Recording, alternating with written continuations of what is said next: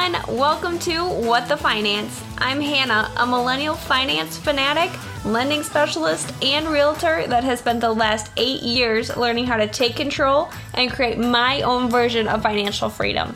On this podcast, I want to use what I've learned along the way to help you reach your financial goals and build your dreams because, as you know, finance is not a one size fits all topic. I'm so happy you're here. Let's go. Hey everyone, thank you so much for listening in today. I'm really excited that you guys are here because we are going to be talking about a topic that is really important on your financial journey credit. This is something that a lot of people either have no idea what they're doing or they think they're doing it right, but they just haven't had the right education.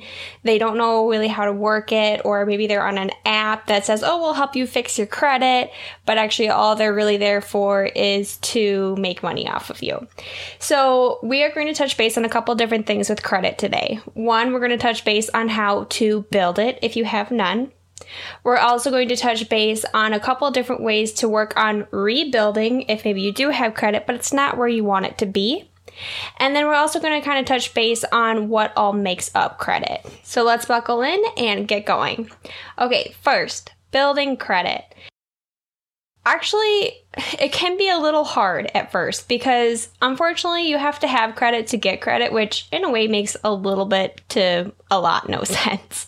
Um, so this is somewhere where you're like either at a zero or maybe you only have like a student loan reporting, um, just not much that when you do go apply for a loan, maybe the lender says you don't really have a big credit profile. There's nothing for me to go off of, so I can't lend you any funds at this time. So one good way to build credit is to get a secured credit card, which you're probably like, Hannah, no, credit cards are bad just hear me out here. If we use them wisely, credit cards are not bad. So, what I would recommend is looking at getting a small secured credit card, maybe like put $200 down on it and use it really wisely. Use it for things that you know that you're going to be like you're going to have to pay for it anyway. So like the gas in your car or like your phone bill, just have it automatically paid to the credit card. And then since that bill or that charge is already in your budget for the month, anyways, you already know that you're gonna have to pay that. So don't overutilize it. Like I said, just put your gas on it. Or if you don't have any gas, put your phone on it. If you don't have a phone, put a bag of chips on it. I don't really care what you put on it as long as you use it and you pay it off right away. Also, keep in mind that you never want to go over more than 30% usage on your credit card. So, easy numbers if you have a $100 credit limit on your credit card, you do not want to go over $30, especially if you're carrying that balance from month to month or you're just not able to pay that balance off right away. You want to keep utilization under 30%.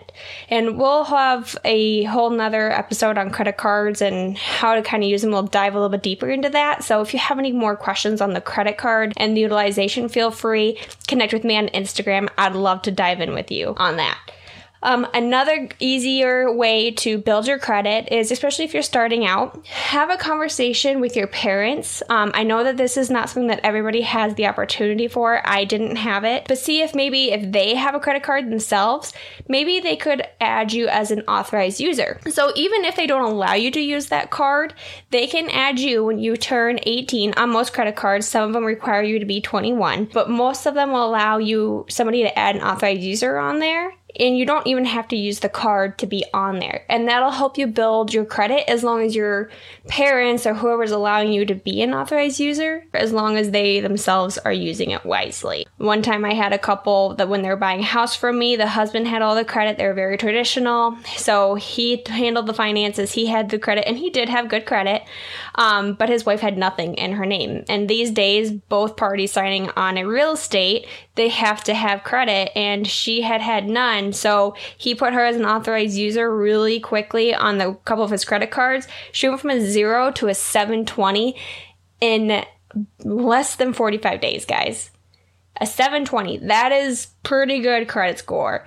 Um, so that right there kind of tells you how easy it is to build credit if you have a couple of those opportunities. Another way that you could do it is with a loan. Like a local credit union, they have actually a credit builder loan. So what you do um, is that you have maybe $500 that you can put in like a savings account.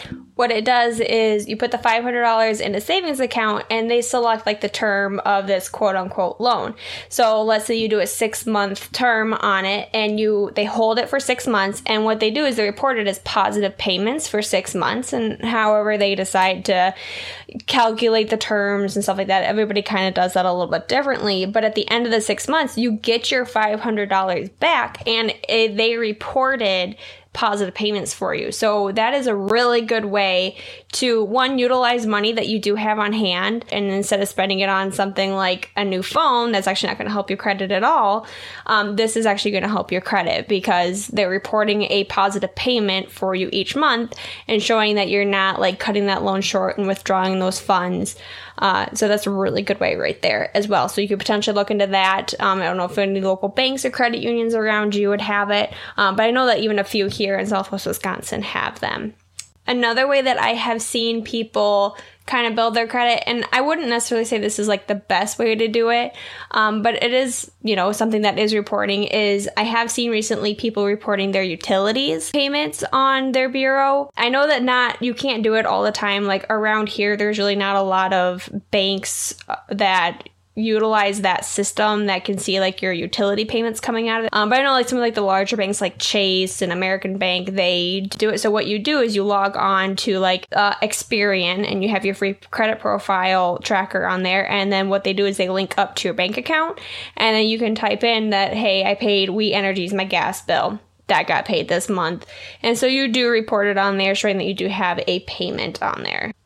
All right, so now that we have the building portion out of it, let's say we're on the flip side that your credit is not where you want it to be and you are working on rebuilding your credit. This is essentially where I started out at when I really started my journey is I had to rebuild it because I just pretty much put myself in a terrible spot to begin with. Um, so a couple different ways to do this. First, what you want to do is figure out though what is on your credit what is affecting it. So, a really good way to do this is if you have a credit card, or even some banks provide you with a free um, report or a credit score monthly to you, I would definitely go on, set that up, and log on to there. And then that way you can kind of see what your score is, what's reporting. Um, is it all credit cards? Is it loans? Do you have collections on there? You need to know what is the makeup of your bureau to start this essentially. So for me, when I really started on mine, I had collections and I had credit cards and I had personal loans. So what I did when I first started is the first thing I needed to take care of was collections. Those are the things that really hinder you the most because that is a debt that you had that you did not pay. So that is the worst possible thing that could be potentially reporting to your bureau. There well, mm, there are a couple other things, but in the grand scheme of credit credit, the collections is definitely something you want to take care of first. So, collections, let's go ahead and try to get those out of the way. Something that I see a lot of is that people don't even keep track of their credit, which I'll be honest with you guys, it drives me nuts. It is a running force of your life. You need to know what is reporting to your bureau. You need to, to know what is on there because there are times where things report inaccurately and so you need to know what's reporting on there. So please track your score through your credit card, through your bank. I'm not a huge fan of things like Credit Karma because the score itself is usually off as pluses. Instead of necessarily really helping you, they more just have you on there so they can make money from their partners. But that's a whole different story. Don't come at me, Credit Karma. but you let people don't even know what's reporting. So a lot of times I will pull a credit bureau, and of course I have to go through it when I'm doing a loan. And I'll ask them, hey, what's up with this $27 medical collection? And nine times out of 10, they don't even know that it's on there. A $27 medical collection is hurting somebody's chance of getting a personal loan, getting a car, getting uh, really anything. Like I said, I think if you listen to my very first podcast, there's this whole idea that medical collections don't matter. Well, I'm going to tell you this and I'll probably tell you it again. Yes, they do. They do matter because it is hurting your credit. You got $27. I really hope you have 27 extra dollars. If not, we will touch base on that in a whole nother budget episode. But get that small collections taken care of. Show that you can be a little bit responsible and take care of some of those smaller collections, okay? With the collections, and we'll touch base on that again, figure out where they're from. If they're medical, if they're a credit card that went bad and it's just reporting now. Sometimes like if you have TV and then you you disconnected your TV, if you don't return the boxes or like the electronic boxes, sorry guys, I'm not tech savvy.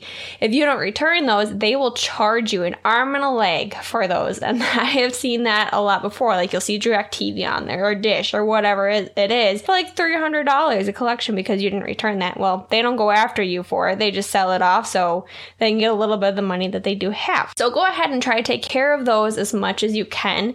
Get your credit built up a little bit. You'll be really surprised on how much you see your score go up. When I was paying off my collections, all of mine were medical. And when I was paying off mine, just this one, I want to say was like $63. And I paid it off, and my score, I kid you not, went up 43 points on a $63 medical collection because I didn't think it mattered. You're gonna sit there and tell me that 43 points does not matter? Okay, I'm getting a little bit worked up here. Let's take a step back. Getting those medical collections or collections itself try to take care of those as much as you can and do keep, make sure you keep track of them make sure you have a receipt that you paid them um, and then once you do kind of get those taken care of and you slowly start to see your score creep up you could potentially go to your local bank or credit union and see if potentially they would give you what's called a debt consolidation loan to help you take care of the rest of the collections and help kind of clean things up and make it nice and organized. Like I told you guys, I'm going to be keeping it real here. I'm not going to tell you that you're only going to be drinking water and every single penny that you have is going to go towards this and you're going to slowly pay things off over the next 15 million years. No, that's not how this works. So, what I did is when I slowly got my collections paid off, I got my score up enough that I was able to go to my local credit union and we did a debt consolidation loan. So, they took care of the larger collections that I didn't, I couldn't quite pay off all at once. They gave me the funds to pay those off as well as consolidate a few of my credit cards too. Now, you do want to try to pay off as much as you can on your own because one, it shows responsibility, it shows that you're taking ownership for your mistakes. And yes, I say mistakes because, hey, we all make them and we're going to learn from them, and that is okay. Back to that, I, you know, debt collection, debt consolidation, try to get, see if they can help you out a little bit just go ahead and try to get those all buttoned up into one nice little loan and then that way you have a monthly payment that you can afford and you have it all in one spot. And then you might see a little dip in your score at first just because you have a new uh, loan on your bureau but it's nothing that you're not going to be able to repair itself from. So, but after those collections get taken care of, and then you want to take care of your credit cards. So, once you get those collections taken care of, then you really want to focus on your credit cards. Um, credit card utilization, as I mentioned in the building aspect of building your credit, you want to make sure that you're not using more than 30% of your available credit we want to try to keep our credit card debt and our utilization underneath 30% of what our overall credit limit available is. Um, so try to get all those, at least if you can't pay them all off, pay off the ones that have the higher interest rates. And then that way it'll make sure that one, you're always within a reasonable credit utilization on all your credit cards. It'll really help keep your score up as well. Um, so, so far in the rebuilding, we have touched base on again collections and credit cards. Um, so once you get the collections and the credit cards kind of either taken care of or at least within reason, something else that you would want to take care of is trying to focus on getting your unfrivolous debt taken care of. And for me, unfrivolous would be like a car loan or your mortgage loan. Um, something else that's kind of within this branch would also be like unsecured personal loans. Those are other things that you would want to start to look at as well. So just to kind of make it nice and simple for me, I took care of my collections first and then I took care of my credit cards, and then I started to chip away at my personal loans, and then I started to chip away at my car loan, and then when those are done, I'm going to start to chip away at my home loan. Now, I did have somebody ask me about student loans. That is a personal preference. For me, I am not too worried about my student loans. I do have quite a bit out there. I have about $30,000 in student loans, but they're within reason. It's, it's a payment that I can make, um, as well as they're usually pretty good about if something falls hard, if you get behind on funds or something like that.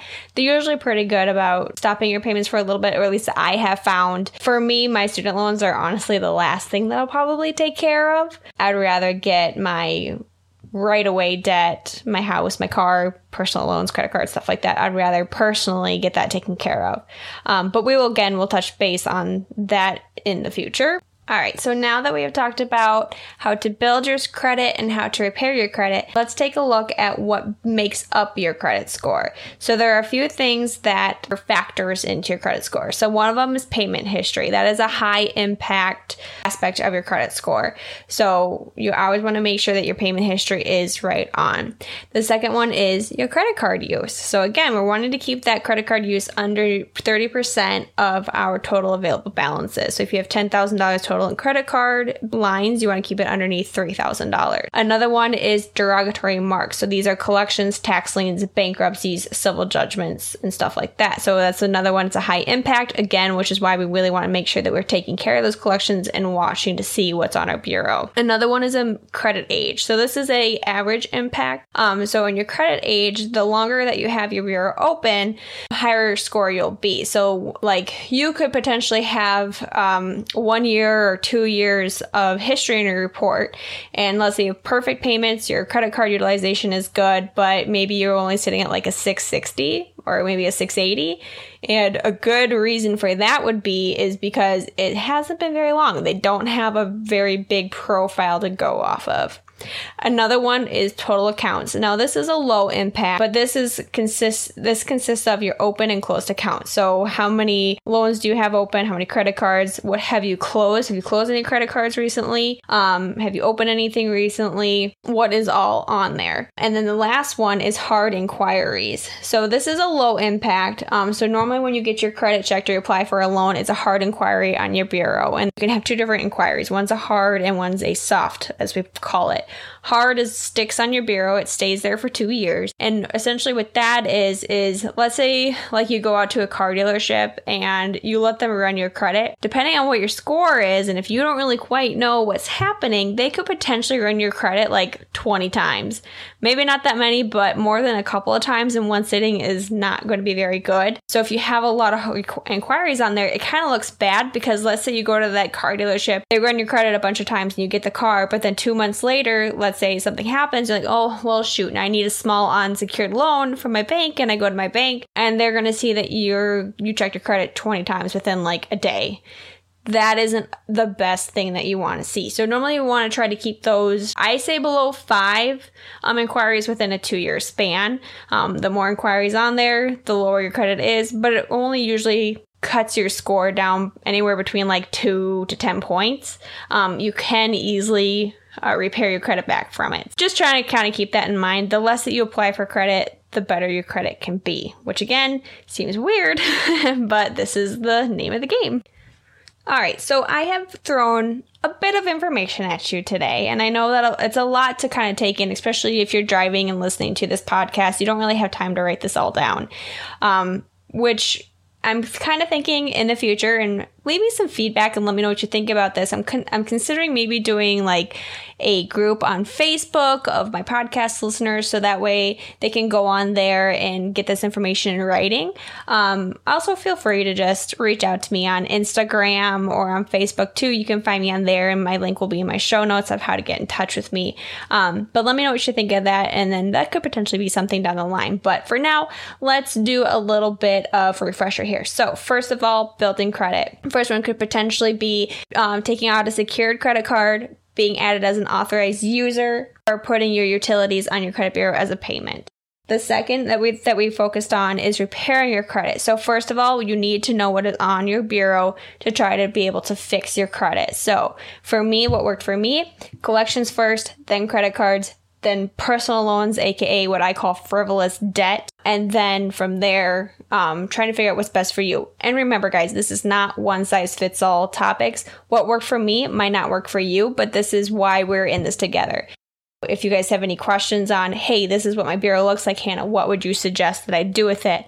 Reach out to me again. Let me know. I love to talk about this. This is why I have a podcast about this. So reach out to me and let me know how I can help you on that. Then the third topic we touch base on is what makes up your credit bureau. So payment history, credit card use, 30% or below. I cannot say it enough. Derogatory marks, so collections, tax liens, bankruptcies, civil judgments. Next, credit age. The longer it's on there, the more experience you have. Kind of like trying to get a job. More experience, better score for you. The next one is your total accounts. So, how many total accounts that you do have closed and open reporting to your bureau. And then the next, the last one is hard inquiry. So we want to make sure we're keeping those inquiries as low as possible. The more that we apply for credit, the lower our credit gets. So let's try to keep those to a minimum, everyone. So happy that you guys listen in today. Again, please feel free to reach out to me. Share my podcast on Instagram and tag me. That would be amazing. I'd love to listen to what you guys have to say. And feel free to send me some feedback. I'm new at this.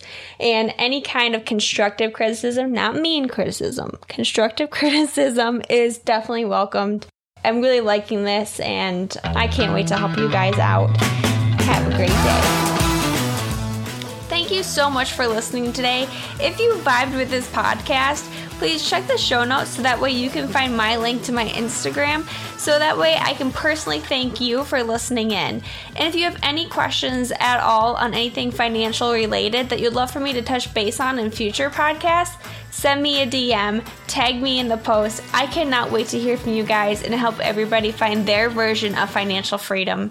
I'll catch you next time.